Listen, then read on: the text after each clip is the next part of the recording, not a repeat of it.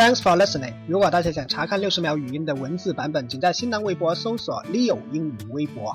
首先呢，给大家说一个新闻啊，旧闻吧。二零零八年六月十六号，在美国加州，有两个相恋了五十五年的女同性恋者呢，终于合法的结婚了。看到这个新闻，让我很感动啊，也很感慨。啊，说到女同性恋呢，英文叫做 lesbian，lesbian 啊，也叫做女同、拉拉、百合、蕾丝边。男同性恋呢叫 gay，gay，什么叫 lesbian 呢？实际上就是 a woman who is sexually attracted to other women。a woman who is sexually attracted to other women. Lesbian and gay are not mental illness. Lesbian and gay are not mental illness. 同性恋其实真的不是精神病哦。好，今天回复 mental 精神这个单词看文章。